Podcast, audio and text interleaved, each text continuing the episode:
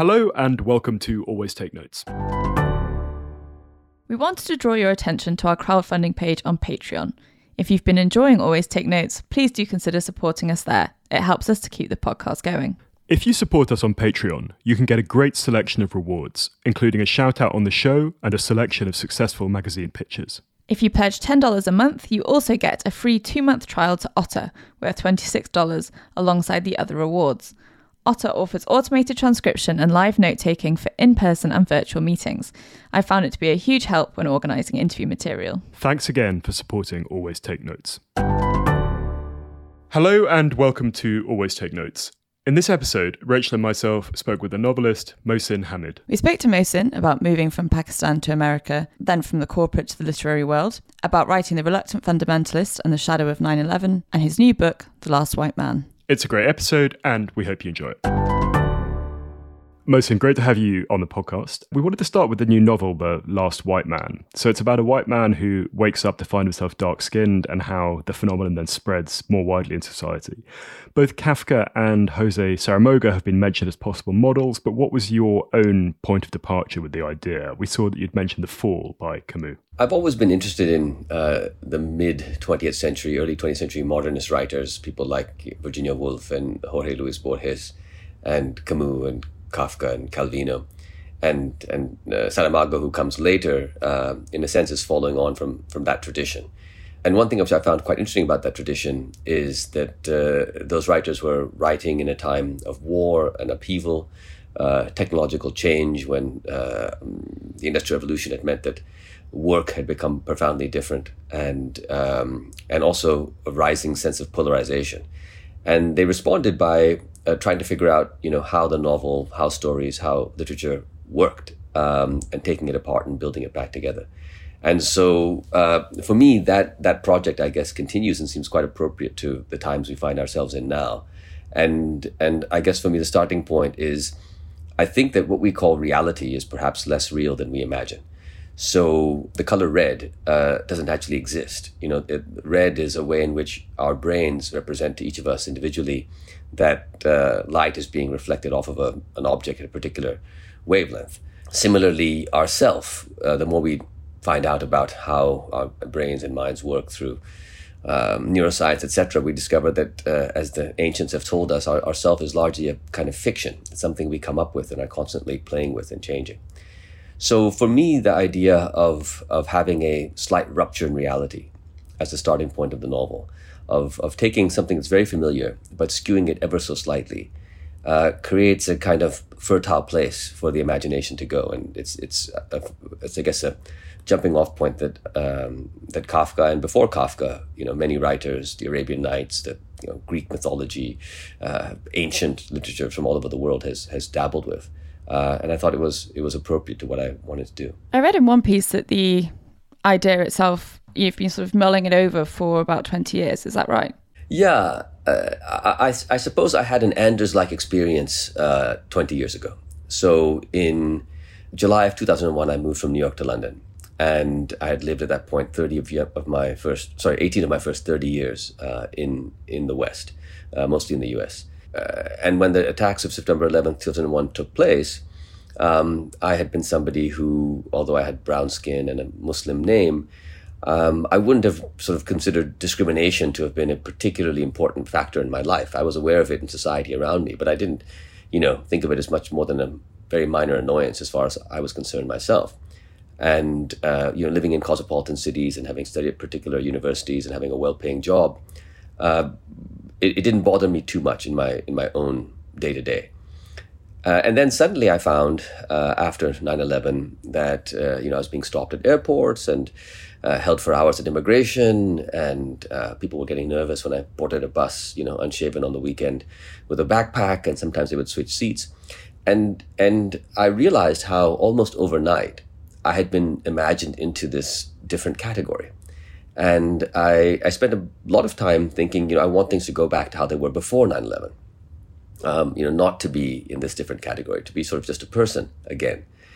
And I felt like I'd lost something. And, and as time went by I, and I considered, you know, what I had lost, uh, I, I thought, you know, maybe I've lost a kind of partial whiteness, that if, if whiteness in a country like the U K or the U S is the ability to just be a person. Uh, so just to be a human being with nothing else attached. Um, I had partaken of some of the benefits of that. And now I was finding that I wasn't just a person. I was a person who also came with a sense of threat and suspicion uh, and other connotations that I didn't like. And and uh, and I think when you discover, when I discovered that that uh, one's identity can be imagined onto one, you know, raci- racially, ethnically, by others so easily, um, it's something I wanted to respond to in fiction. And I, I addressed, I guess, the specifics of, of mutual suspicion between sort of quote-unquote Westerners and quote-unquote Muslims in, in The Reluctant Fundamentalist, which plays with this idea of how suspicion gets constructed and, and how we are constructing it ourselves. But the underlying question of, of one's race or one's kind of identity um, and how it's this sort of imaginary thing and it gets placed onto us, but then once it's imagined into existence, it has a real effect. Uh, it's something I still wanted to deal with. And eventually, when I thought of this particular way and of a man who wakes up dark, who had been uh, light, um, and a world where this begins to spread, that seemed like uh, the way for me to tackle that, that particular story. And other responses to, to the novel have suggested it as a kind of parable or, or having a fable-like quality. And particularly this this feature in your writing of kind of using anonymity or trimming away details, so things aren't placed as well, that, that also came up in How to Get Filthy Rich in Rising Asia. Could you tell us about, about that idea? Is that something you're deliberately trying to do by shearing away some of the, the contact points? I, I think people often say, you know, they use words like parable or parable or, or allegory. Um, I'm not quite sure if, if I would use those terms myself. I understand what they mean. I don't disagree with them. But um, when I think of an allegory, I think of something which is saying one thing and talking about something else. You know, uh, for example, Orwell comes to mind, and and and, uh, and some other writers come to mind who will, you know, writing about colonialism, describe a group of animals, for example.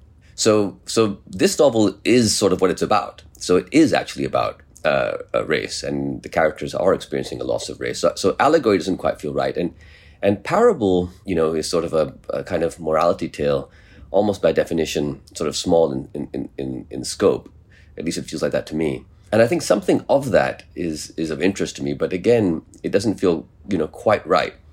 But I think what people are connecting to is that the novels have an intentional uh, de-specificity and intentional gaps built into them. Uh, not just this novel, but but Exit West and, and How to Get Filthy Rich in Rising Asia, very much so.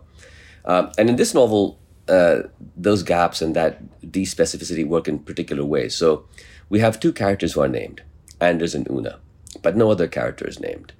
We have um, an unnamed city in an unnamed country. We don't really know what Anders looks like when he changes. Um, you know, what what are these people looking like post-change as the world, uh, as people darken? How are they darkening?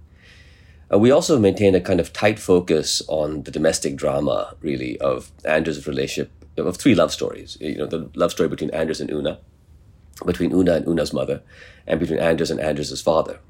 And these three love stories are really the, the very heart of the novel. And the rest of what happens in the town, in the country, is happening sort of off camera, um, so to speak. You, you, you get a feeling for it. It's sort of hinted at, but it happens outside. And the reason um, that the novel is written like this and that there's so much space left open, uh, so much stuff not described, is because it, I feel that the particular strength of, of written fiction uh, among the, you know, the three or the, I guess, the various mass-reproduced storytelling forms that we have at the moment, the dominant ones would be television and cinema. Um, and then, you know, literature, I guess, is, is, is the third or, or one of, or, or, or perhaps there are more than that, but those three come to mind. And, and among these three um, most common forms, in literature, you see something quite different from cinema and, and, and, and television. In cinema and television, you are a viewer who sees something and hears something that looks and sounds much like the world actually does. Um, and of course, there's some imagination required on the part of the viewer, but um, but you're seeing the world and you're hearing the world. When you read a book, you encounter something that doesn't look anything like the world. It's letters and spaces and punctuation marks against a white field. And you, the reader, are animating that with your imagination into what you call a novel. Uh, the reader is really making the novel. You know, a novelist kind of writes a half novel, which is a series of prompts. And the reader takes that half novel and imagines it into people and ideas and emotions and the way things look, et cetera. there's a degree of co-creation involved in in, in reading, which I think is far exceeds that in, in, in the other storytelling forms. And that suggests to me that one of the things that literature can usefully do, you know, in our present moment, is to afford people a sort of maximum opportunity to do this, to uh, to use their imagination, to imagine into existence a novel, and to think of a novel as an invitation to sort of play collective make-believe, like children, where you uh, agree that you're going to play house or pirate or astronaut, and then you start playing, and um, you come up with some ideas, and this tree is the mast of a ship, and those leaves are the fins of sharks, and that tree is the ship we have to get to, and and suddenly you're in this world. I think what, what a novel does is it allows readers to do that, um, that kind of participatory, imaginative, co-creative play as adults, which is something we almost never do as adults. And so I've written this novel really so that the reader has a lot of space to imagine it into existence. Much of the shape the novel takes will depend on how the reader imagines it into existence. And what hopefully the reader becomes aware of is both what they did imagine into existence, um, you know, why they imagined that way, and and whether they wish to continue imagining it that way.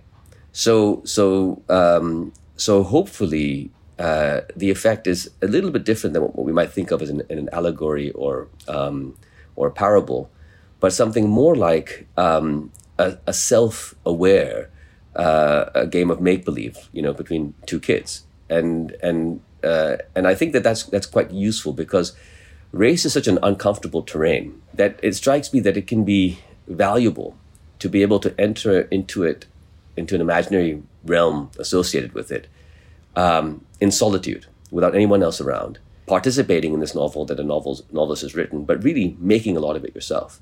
So that's that's I guess how I how I thought about. Uh, this question of, of, of not being so specific and being a bit vague.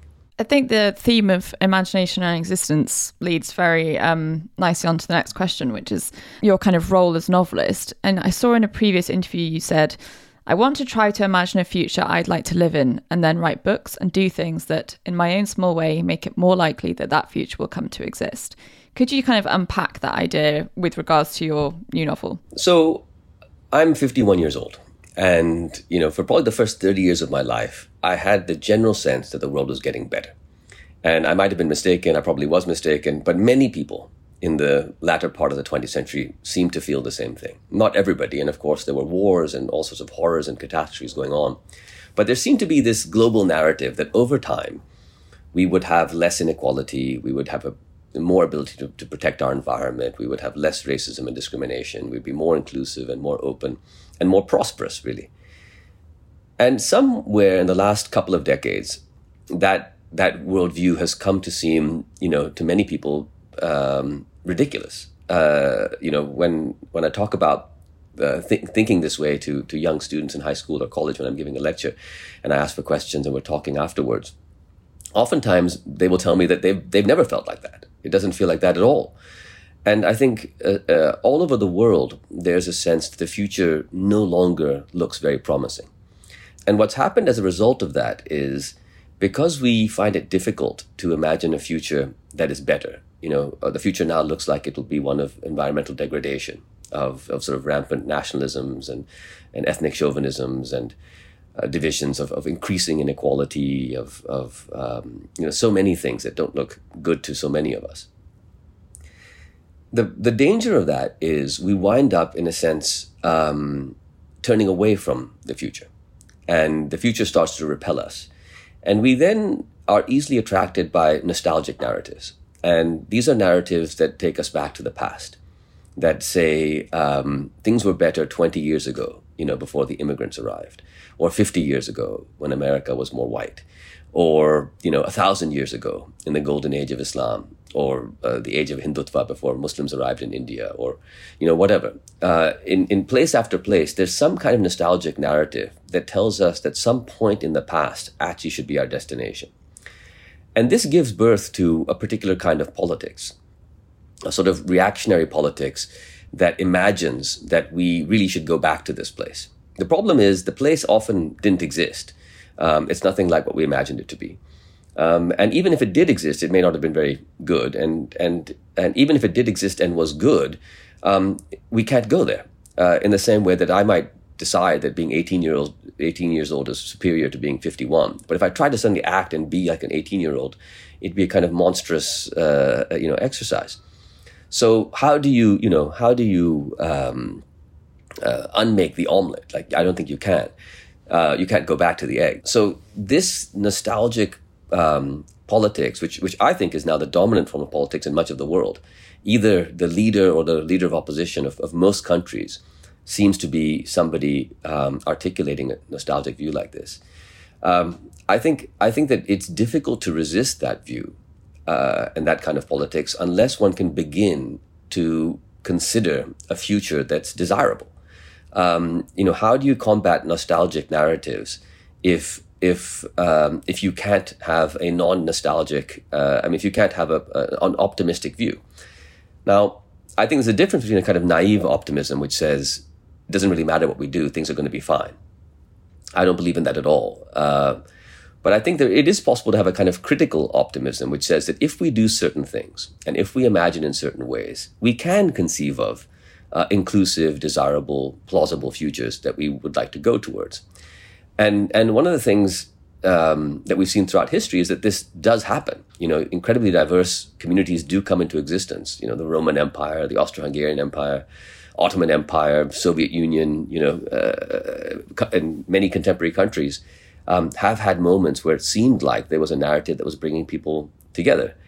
Uh, when that narrative switches into a kind of threat narrative that anybody a little bit different from you is a threat, uh, it, it it falls apart very quickly. You know, Russians and Ukrainians live side by side for centuries, seemingly quite peacefully, and suddenly, you know, they can't. Um, you know, similarly in, in, in the former Yugoslavia or in India and Pakistan at partition in nineteen forty-seven. So all of this is a, I guess, preamble to saying that I think it's interesting as a novelist to consider um, exploring these sort of optimistic potential destinations. Uh, in Exit West, what I tried to do in a way was to gaze into the migration apocalypse. You know, what if everybody could move? And asked a question which was, you know, would it be apocalyptic? Maybe it wouldn't, actually. Maybe it would be in some ways better than what we have now. And similarly, in, I guess, The Last White Man, what I'm, I suppose, trying to do is to ask the question of, you know, if we were unable to sort each other by race, if we didn't have that mechanism, we couldn't quite tell who somebody was on the basis of race, and we had to let go of that. What might occur? And would that be something that we could, you know, get to? And, and if we got to, would it be better than where we are? And at least offer that up as a as a as a possibility for, you know, for the reader to consider. Could we roll back and, and actually kind of following on from that point to your own early life and this this cross-cultural experience that you had growing up, partially in the United States and, and partially in Pakistan? Could you explain how that worked for you, and then particularly where the, the origins of your literary interests fitted into that? So I left Pakistan for America at the age of three in nineteen seventy-four. Uh, my father uh, was a university professor, um, was and is, and um, and he went to do his PhD in California. And so my mother, my father, and I moved out there. Uh, my sister was born there. I arrived in California, uh, fluent in Urdu and Punjabi, but not speaking a word of English. And my parents report that uh, I was once sort of wandering outside the townhouse where we lived. And um, a couple of days after we arrived, and all the townhouses were identical. And eventually my mother heard sort of crying and came to the front door. And I was standing in front of the house next to ours, in front of a very sort of befuddled neighbor who was looking down at this little Pakistani boy. And I was looking up at him, and he wasn't my mother. And I was surrounded by a group of children who were, I, I'm imagining them as sort of like a, like a little Benetton ad, sort of a model United Nations of, of, of, of diversity, you know, kids from all over the world who had come on the Stanford campus, because it was it was really quite incredible in the nineteen seventies. It, it felt like, you know, you had, you had uh, sort of shrunk the U N uh, uh, General Assembly down to a bunch of five-year-olds and, and put them, you know, barefoot onto this campus. And, and so there were kids from all over the world standing around me, and um, and they asked my mother, you know, why?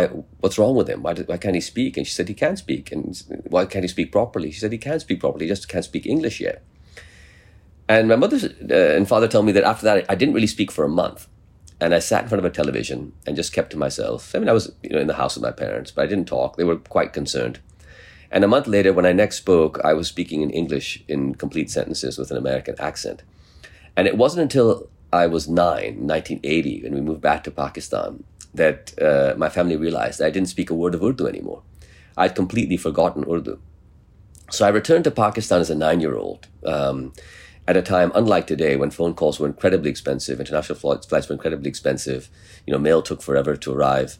And I never really had any contact with any of my friends from my childhood, my previous childhood, ever again. Um, it was a complete rupture. And I didn't speak Urdu, um, so I was basically this Californian kid uh, arriving in into into Lahore. Um, and then once again, I had to learn the language and, you know, figure out how to sort of become chameleon-like and blend in, uh, which eventually I managed. Uh, and and then in nineteen eighty-nine, I came to America uh, at the age of eighteen, and then Britain at thirty, and then back to Pakistan around the age of forty. Um, And so I've, I've been, I guess, moving around throughout my whole life. And, and as a result of this, having spent, you know, a decade or more in, in, in three different countries, the U K, the U S, and Pakistan, I'm a thoroughly sort of mongrelized, hybridized human being. And and I think I'm, I've become quite sensitive to um, the feeling that um, that purity, that some kind of, uh, you know, purity of the original people and one's belonging to that original group Um, is a requirement for membership in a society, because by its very nature, that seems to preclude people like me. So whether it's in Pakistan or America or Britain, I guess I've always been very sensitive to the notion that societies are starting to um, move towards, um, you know, the original folk, uh, the original people who are the true people of that place. Um, and and I think a lot of my fiction has been in response to that. You know, Moth Smoke, my first novel, was a look at, at, you know, sex and drugs and contemporary life in nineteen nineties Lahore, um, uh, among young people in a particular urban sliver, you know, written from a standpoint that was both an insider sort of Lahori standpoint, but also um, a half American standpoint, because I'd lived so many of my years in the U S. And then The Reluctant Fundamentalist sort of reversed that. That was a novel that was about America, uh, uh, written in many ways as an, as an insider from America, but with a point of view that was sort of half um, Pakistani, and and uh, and you know, my subsequent books have, I guess, um, in a way, uh, um, been less specifically tied to places. They've been a little bit vague in terms of where they where they are, and they've I dealt with in different ways, you know, migration and displacement and and changing identity and how we're perceived, um, all of which I guess are the themes that have really defined my life. You studied at Princeton when you returned to the U S um, as a teenager, um, and you read international relations, but also did some literature classes. What was the experience of being taught by Toni Morrison, um, who later sort of gave you feedback on on Moth Smoke, and Joyce Carol Oates? What was that experience like? So I arrived at university in nineteen eighty-nine, and I had no idea that you could take, you know, creative writing classes. I didn't go to Princeton thinking that I would uh, uh, do creative writing. And this woman across the hall from me in the dormitory where I was living my first year was taking a creative writing class, and she told me she was taking this, and I and I asked her, you know, what do you mean? She said, well, we write, you know, short stories, um, fiction, a few stories every semester. And I said, and, and it's a regular class, like, you know, like every other class, you know, history or or economics or politics. She said, yeah, and it's also pass-fail. And I thought, you know, this is an incredible sort of scam. Like, how how could this exist? Um, I have to try this. And so I, I uh, applied for a creative writing class, and I was accepted into one. And then I wound up taking two semesters with Joyce Carol Oates, and uh, my final semester of university with with Toni Morrison. And um, and something happened, you know, that was very important for me, because I never thought that I could be a writer. It, it didn't seem to me like a um, within the realm of really possibility. I, I didn't know any writers. Um, I loved books. I read lots of books, but I just somehow assumed that somebody else wrote them. And it was only really in university that it occurred to me that, you know, maybe I could be the person who wrote them, or one of the people who writes them. And and when you take classes with people like Joyce Carol Oates and Toni Morrison, and they take your work seriously, because they took their students' work seriously, um, you begin to believe that, you know, maybe you have permission to do this. And so perhaps the biggest thing that I got from university was just just the permission to believe that I could be a writer. And and once I began believing that, it's sort of what I really wanted to do with my life. In terms of what they taught me specifically, one thing that I often say about uh, Toni Morrison's class is that um, she used to say that, you know, you need to keep your reader a half heartbeat ahead of the action of your novel. um, when they shouldn't know what's coming next, but when it happens, it should feel inevitable. And of course, in, in cinema, you know, that's done with, with the camera work and with the score, et cetera. Um, but uh, in written fiction, it's done, a great deal of that work is done um, formally in terms of the sentences that you use and the cadences you set up and um, other things that you're doing that are creating an environment um, for the reader to accept the inevitability of what's of what's happening. And and that's that's something which I guess I've I've continued to do, you know, to this day. And uh, it informs, for example, the sentences of, of The Last White Man, which are built the way they are, really to to serve that purpose of of of creating the environment for the reader to do or to accept what is what is about to happen.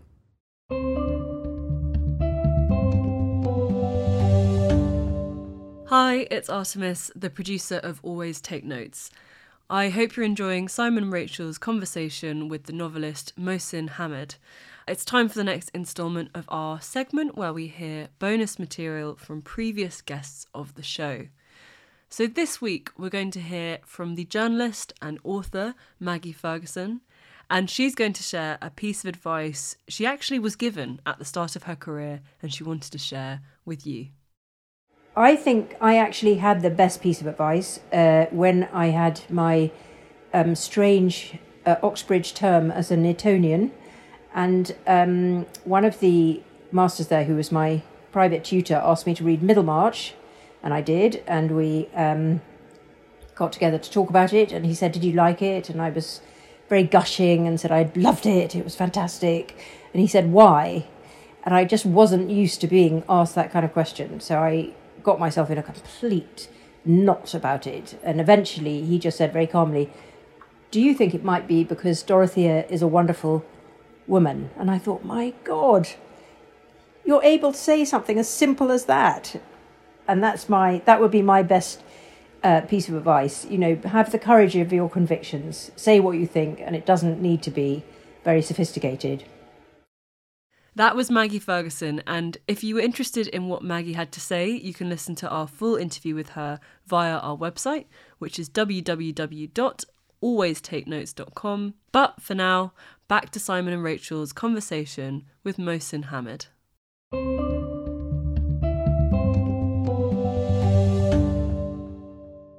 Could you tell us about your immediate postgraduate career with these parallel tracks? So on the one hand, getting corporate jobs at McKinsey, going to Harvard Law School, and on the other hand, breaking through as a, a fiction writer. And particularly, we love on the show to to get into the, the kind of nitty-gritty of how people got an agent, how they went around getting a publishing deal, and, and that sort of thing. So, so how, firstly, why were you, I suppose, taking this two-track route, and then how did it work out in practice? So I, even when I began dreaming that I could be a writer, which began from at university, um, I still had no thought whatsoever that I could make a living as a writer.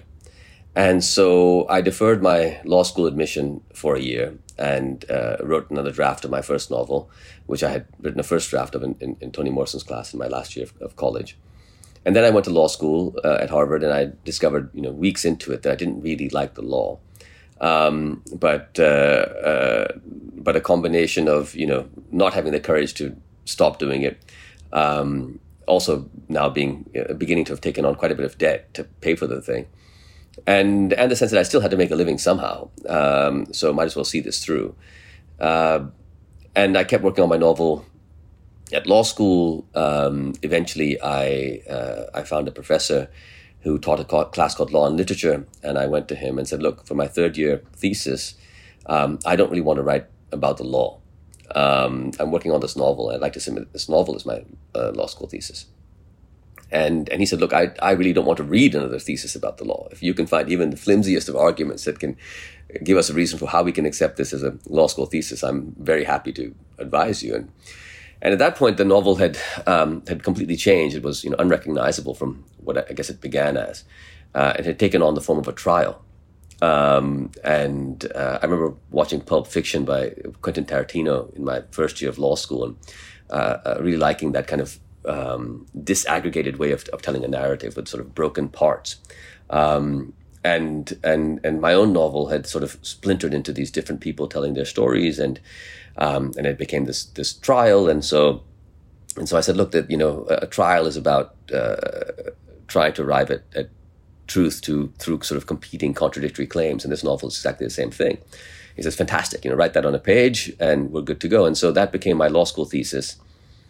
And then I didn't want to work in a law firm, and McKinsey had begun recruiting from uh, law school at this time. And so uh, I got a job as a consultant.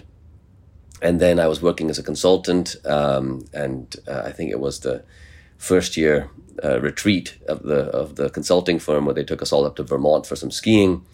And the head of the office um, was was holding up the bar late at night, um, and there were only a few people left standing, and uh, you know, I was one of them. And and he said, you know, so Mohsin, you know, how are things going? And um, it was during the dot com era, and people were leaving consulting in droves to try their hand at, at becoming billionaires and starting their dot com companies. And and I guess McKinsey was keen to keep people that they liked. And uh, he said, you know, what would make you really happy here? Like, what what, what, do you, what would make this the perfect job? And I said, well, you know, I'm writing this novel, and I'd love to take three months off unpaid, you know, every year to work on it. And, you know, it was it was at that point in the evening when inevitably he said, uh, that sounds, you know, completely doable. Let's let's talk about it when we get back to the office.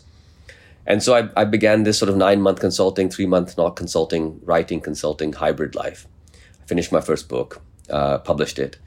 Um, I did a kind of uh, nine months non-consulting, three-month consulting year. Um, and then eventually uh, decided to try my hand at just, you know, writing fiction full time. Quickly discovered that uh, my second novel was probably going to take about as long as my first, which was seven years. And then got another job in consulting in London. And um, and my conditions were that I would only work three days a week. So I did that for a bit. And then I negotiated down to two days a week and one day a week. And, you know, in terms of my professional career, I think a lot of people um, in in that business, their goal was to sort of make more and more money over time. And my goal was to make exactly the same amount of money, uh, enough to pay my rent and support living in London or New York, while working less and less days and having more time free to write books. And, you know, after, I guess, in around two thousand nine, so sixteen years from when I started my first novel, Um, on the back of, of The Reluctant Fundamentalist, I finally felt able to write for a living, and um, and moved to Pakistan to do that. You also asked about, you know, how did I get an agent and how how did that process work? And so I'd been, uh, my first novel, Moth Smoke, I wrote a draft in college, and I took a year off and wrote a draft afterwards, and took wrote multiple drafts in um, law school. And in a way, each of these drafts was a different book. So it wasn't that a draft for me was I'd have a Microsoft Word document and I would edit it. Um, I'd write a draft, it wouldn't work, and then I'd write another novel, the same basic story, but with, you know, no real sentences in common. And so each year I'd be writing another novel, trying to write this novel properly, uh, seven novels in seven years, I guess. Um, well, the last couple of novels were more like traditional drafts. They they they, they were built on a, a, like a fourth or fifth draft that actually at that point it was working. But... Um, But I didn't show it to anybody. I showed it to my writer friends, uh, who are also like me, you know, hoping to get published one day. Um, and uh, and then one of them was in this Radcliffe publishing workshop, where I guess you go when you want to get a job in the publishing business. And a literary agent came and spoke to them about agenting. And he handed, without telling me, the printout of my manuscript uh, to this agent. And then this agent got in touch and said, look, I've read your manuscript, your friend gave it to me up in Boston, and I'd like to represent you. And there was a woman in my office at McKinsey whose mother was an agent. So I said, you know, could you please ask your mother if this person is a, like a legitimate agent? I don't know anything about this stuff. You know, is, is this somebody I should be wanting to be represented by? And and she said, um, she came back to me a day later saying, my, my mother's never heard of her, but she wants to see your manuscript. Now, I don't know if she really had never heard of her, but uh, um, but she she asked for a manuscript. And and then she handed my manuscript to her former assistant, who had just recently begun commissioning writers of his own, I think that year. Um, and uh, and he um, he basically asked uh, uh, to see me, and he said, look, I'd like to represent you. And we talked it through, and we really hit it off. And then he gave me some edits. I did some minor revisions. Um, he did an auction. And um, uh, there were, I think, two or three publishing houses. He sent out maybe ten. Most of them passed, but two or three seemed interested. And of the two or three seemed interested, um, F S G uh, in the U S, it was a U S auction, uh, was, you know, one of the sort of most famous, I guess, literary publishers, they also offered the least money. And my agent, you know, uh, I think showing the good judgment for which I will, you know, always rely on him, said, I think you should go for the lowest bid. I think you should go with F S G. I think it's the right home for this book. They're a serious literary publisher, and um, and I think, you know, that's what matters. You know, forget about how much money it is. None of the advances were very were very much. It wasn't like this was, you know, millions of dollars. It was probably, I don't know, ten, fifteen thousand versus maybe twenty, twenty-five thousand dollars. I don't remember the exact numbers, but in that kind of ballpark. And so I went with F S G, and there I met my editor, Becky, and she worked with me to revise the book. The most editing I, I ever did with an editor was on my first book. And since then, which is nineteen ninety-eight, uh, the book came out in two thousand. I've had the same editor and the same agent ever since, almost a quarter century now. Becky moved from F S G to Harcourt and from Harcourt to Riverhead, uh, so I followed her each time. So my first three books in the U S had different publishers in, uh, for each book, but um, but since then I've been with Riverhead, and uh, uh, you know, my I guess for uh, for other writers who are thinking about their careers, you know, my advice really is is is to figure out, you know, how to be able to write every day and support yourself while doing that. Um, to give yourself a few years or even a decade or two to to make it work, and to really focus on getting, you know, somebody you, you, you truly trust as your agent and editor. And then once you find them, not to let go and just to, to stay with those people. To remain on the subject of money, actually, which is something that we ask every guest about, are you still doing some consultancy work? Because I know you were working for Wolff Olins, I think, in New York a bit, one day a week. Well, in, in London, actually. Yeah, I was with Wolff. I actually I wound up running the Wolff Olins London office um, uh, on my three-day-a-week calendar almost fifteen years ago, I think, briefly. And then I continued to freelance with them, and uh, um, at one point, uh, a consultant that uh, I'd actually been involved in hiring, who later wound up running the London office and then ran the whole firm, was C E O. Um, uh, he said, you know, what if we formalize your role as, as chief storytelling officer, and we could just bring you in on sort of interesting jobs, and you sort of, you know, talk to C E Os about uh, narrative and, and brand and whatnot. And so I did that for a while. Um, I haven't done that now for some years.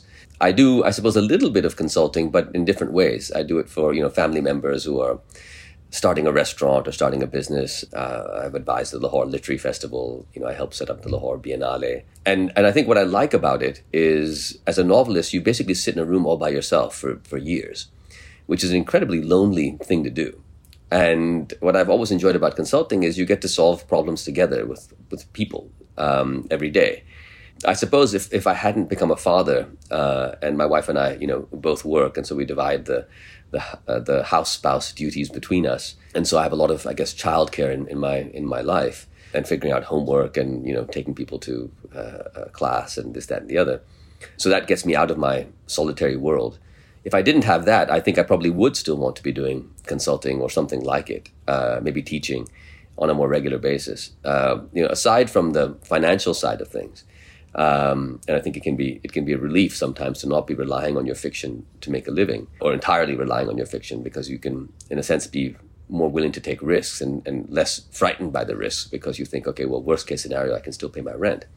But aside from the financial part of it, I think there's there's there's a sort of psychological or psychic part of it, where it's very, very difficult to be uh, to be a writer for, for many people. It's not a very natural thing to be so cut off from humanity. So I, I, um, I've always liked having something that forces me to deal with other people every day, and and and I miss it when I when I don't have something like that. Could you tell us now about The Reluctant Fundamentalist and its kind of path to being this this phenomenon it was? I saw, I think, in another interview that you were working on it pre nine eleven, and in fact were discussing it at a dinner, literally a few days before the attack, and then said, you know, well, I better I better carry on with it after the attacks took place. But could you tell us in particular about, you know, when it became clear to you that this was going to be the, the global smash that it was? I mean, it never it never was really clear to me. It was sort of strange, because the, the book began before nine eleven as a story of this young Muslim guy working in a sort of corporate job in New York City, who has this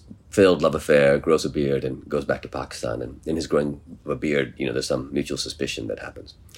And uh, I remember showing it to my agent, and, you know, he didn't really like it. And um, and he said, you know, I don't really buy this tension, you know, this Muslim American, why isn't he, you know, people not accepting him? And um, and then perhaps a month or two later, nine eleven, the attacks on nine eleven happened. And um, and my agent sort of, you know, a month or two after that said, you know, that book, that book about the tension between the Muslim guy and America, um, you know, let's let's go back to that. And I, but I, I sort of, you know, at that point thought, you know, I'm not sure that book stands anymore, because you would read that book now and you would say, you know, this is sort of a preamble to nine eleven. This this is this is sort of to say, you read that book after nine eleven thinking, oh, what you're saying is this happens and then there's nine eleven. nine eleven had totally, um, I guess, overwhelmed this. And that book, I guess, was more like a parable, uh, perhaps. It was a very, um, uh, you know, sort of out of focus, gentle tale. Uh, and and I spent many years continuing to try to set the book before nine eleven. I didn't want to deal with nine eleven in the novel. But it became impossible, you know. Uh, how can you deal with these themes? It always felt like either the book would would bring nine eleven into the action of the novel, or it would be set sort of set up for nine eleven. It couldn't escape the gravity of nine eleven. And uh, and eventually, I figured out that um, uh, I had to have both Pakistan and America in the novel simultaneously. And then this sort of dramatic monologue where Chinggis meets this American in Pakistan, but tells a story that's set in America. So the novel is simultaneously in both places throughout. Um, and this kind of uh, dramatic monologue where the American doesn't get to speak. And so the reader has to imagine what's being said. And the reader has to sort of come up with, you know, is, a ch- is Chinggis a, a threat? Is he being threatened by the American? Is neither happening? Are both happening? How do I feel about this? And the novel, in a way, is this sort of thriller where nothing thrilling really happens. You know, the, the, the thriller aspect is created by playing with the degree of suspicion and fear that was so rampant in all of us, really, in the in that first in the first few years after nine eleven. Um, and then when it came time for publication, it had, in a sense, two very different publications. Uh, in the U S, what happened was that, that Barnes and Noble uh, decided that this was going to be a book they were really going to champion. And so they put it on the front of their bookstores. They made it part of this program, and they really promoted it. And it went onto the U S sort of bestseller list. Um, and then it, you know, it sort of, uh, uh, as any book, I guess, promoted into high sales, uh, as they often often happens. It sort of, sort of, I guess, started to come down from there. In the U K, it was a very quiet publication. It, you know, I wasn't particularly interviewed. It didn't get that much. You know, there was there was almost nobody cared really. Although I lived in London. Um, and, uh, so I was living in London, and, uh, I had become a British citizen, and, um, uh, and yet, you know, I was being described as a Pakistani novelist, and nobody really interviewed me and nobody really cared. But the book just sort of trickled around along with almost no readers. And, uh, um, and then it started to get readers, you know, a few months later. And it was helped along, I think, by being shortlisted for the Booker Prize, which got some more attention and more interviews, and people began to, I guess, encounter it. And then it was just a sort of slow build. It um, it was probably selling much more in its second and third and fourth years than it was in its first. And so in the U K, it was a kind of word of mouth, very slow building bestseller. In the U S, it was this sort of heavily promoted bestseller, which then tapered off. So it was really two very different publications. Um, I never knew it was going to be this sort of big bestseller. Um, uh, you know, in, in a way, um, I suppose one hopes every novel will be a big bestseller, and one also knows that it's very, very unlike, unlikely that any of them are going to be bestsellers. And so you have that um, that sort of twin sense of ridiculous optimism and, and crushing pessimism at the same time. Uh, but yeah, that's how that book sort of came about. And what that book did give me was, you know, finally I was able to imagine uh, writing for a living, um, and then and then moved to Pakistan to do that. We're coming towards the end of our time, um, so a kind of penultimate question from me. Um, could we jump ahead to Exit West? Um, I was interested to see that you've cited children's literature as a kind of particular influence on that book. Could you uh, explain that idea a little? Yeah, when I was, um, uh, I guess my first three novels, um, uh, Moth Smoke, The Reluctant Fundamentalist, and How to Get Filthy Rich in Rising Asia, each explore the the nature of the reader-writer relationship and, and have a direct, direct address of, of using you uh, in different ways. Um, you are cast as this kind of judge, uh, judging this surreal trial in Moth Smoke. You is the person that Chinggis is addressing, possibly the reader, um, this unnamed American stranger in a bazaar in Lahore, in The Reluctant Fundamentalist. And in How to Get Filthy Rich in Rising Asia, the, the main character is you. And uh, and it's also a novel about the relationship between the reader and the writer, in a sense, the most directly about that of all my books. Uh, what I figured out, I guess, after doing these three U novels, um, uh, and I was living in Pakistan at the time, and I started thinking, you know, Am I writing in a way that presupposes that people have had similar kind of uh, educational and other background to me, that they have a certain interpretive apparatus that they bring to novels? Is there something weirdly elitist about my approach? Uh, writing novels that depend, in a sense, on misleading the reader and creating attention out of that misleading um, seemed interesting to me, and I, you know, I wanted to do it. But, but am I missing something by doing that? And and so I, um, what I wanted to do, I guess, in Exit West was to um, try to write a novel that actually said what it meant, that sort of had the decoder ring for the book built into the book. Now, that might seem like a very simple thing to do, except I had never done it before, and I had no idea how to do it. And so I thought, you know, who does this well? And then I thought of children's literature, where where very often the book is sort of saying what it means. And where, uh, in a sense, you are invited to be on the side of the characters. You know, you're you're you're cheering for um, Bilbo or for um, Wilbur the pig and Charlotte, you know, as they face their various nemeses, and um, and you're on their side. And so, um, Exit West was a novel that was written like that. It was a novel written uh, to say what it meant. Um, and to, um, in a sense, invite the reader to be on the side of those characters. And, and that's how I figured out how to write it. And a uh, final final question from me is is kind of circling back to, to nine eleven and, and the response to it. You've you've talked, you know, just now to us and, and elsewhere about how this was a huge inflection point in your life, and it, it, it changed the way you were perceived. Do you feel any ambivalence in that it also, in some ways, was a kind of root of huge success for you as well, and that your your response to Reluctant Fundamentalist is perceived in many quarters as the definitive literary response and so forth, and your career has has kind of reached a huge dimension on the back of that? Yeah, as you say, it also kind of stripped to an extent your your citizenship in Western society. So though, is that a tension that you're aware of? Um, no, not really. I mean, uh, I, I think I think there's no doubt. Um, I remember Toni Morrison once said to me, you know, and, and uh, I said, I'm I'm going to law school. We're having lunch, and I said I'm going to law school, and um, I think that you know I'll, I'll do law school and also write, trying writing novels.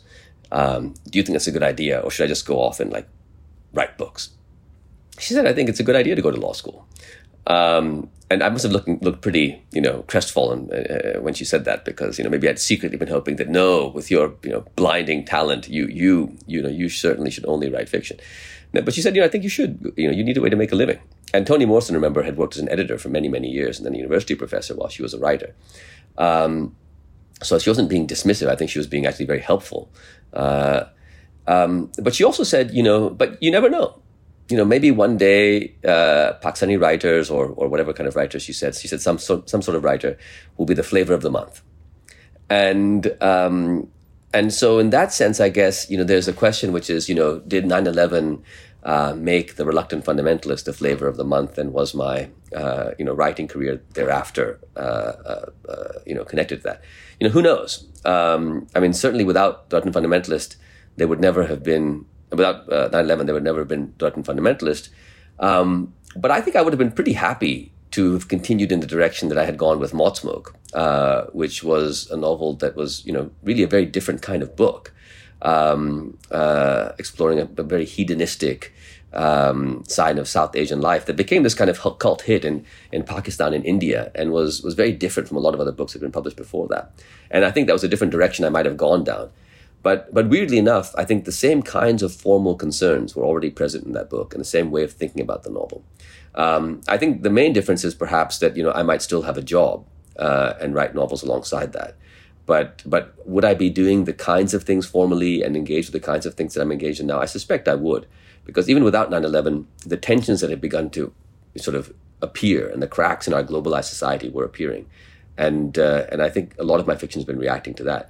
And I guess another part of that is to say, partly I'm probably driven to write fiction by not being comfortable with the world as it is. Um, and uh, and since I'm not comfortable with the world that it is, I try to enter into an imaginary world of making my own stories and to nudge the world along, I guess, in, in my own way. Um, had the world been a world I was more comfortable in living in, you know, maybe I wouldn't be a fiction writer. Um, but in that case, I might not have regretted it at all, because uh, I may not have felt that urge to write fiction if the world was a world where I felt immediately at ease and very comfortable with where things were headed. Final question, really quickly. because I know we have to let you go, appropriately enough about brevity.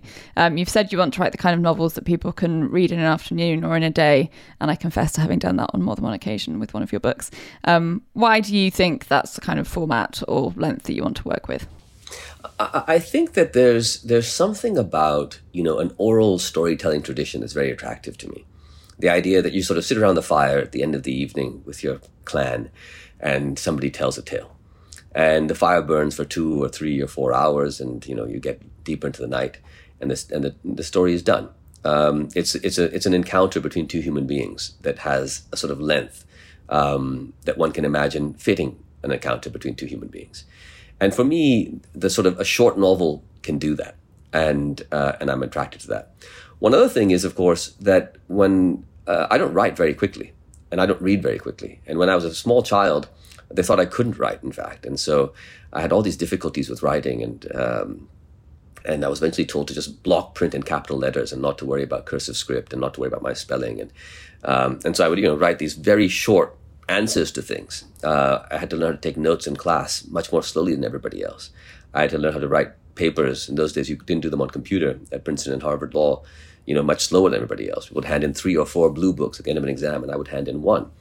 And one of the things that happens in a way, I think I often tell young students who, who tell me they have difficulty with school, is that the thing that that is the biggest challenge for you, in my case, writing, you know, may very well turn out to be your superpower. Because uh, when you aren't immediately good at something, um, you figure out ways of doing it uh, uh, for yourself. And I guess for me, as somebody who wasn't really good at writing, um, my way of doing it was to write very compressed, small things that hopefully said a lot in this, in small space, because I didn't have the ability, I guess, to write uh, big things when I was younger.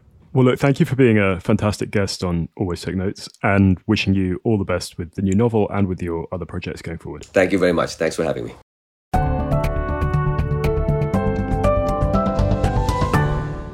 That was the Always Take Notes interview with Mohsin Hamid. His website is mohsin hamid dot com. And his new novel, The Last White Man, is published by Hamish Hamilton.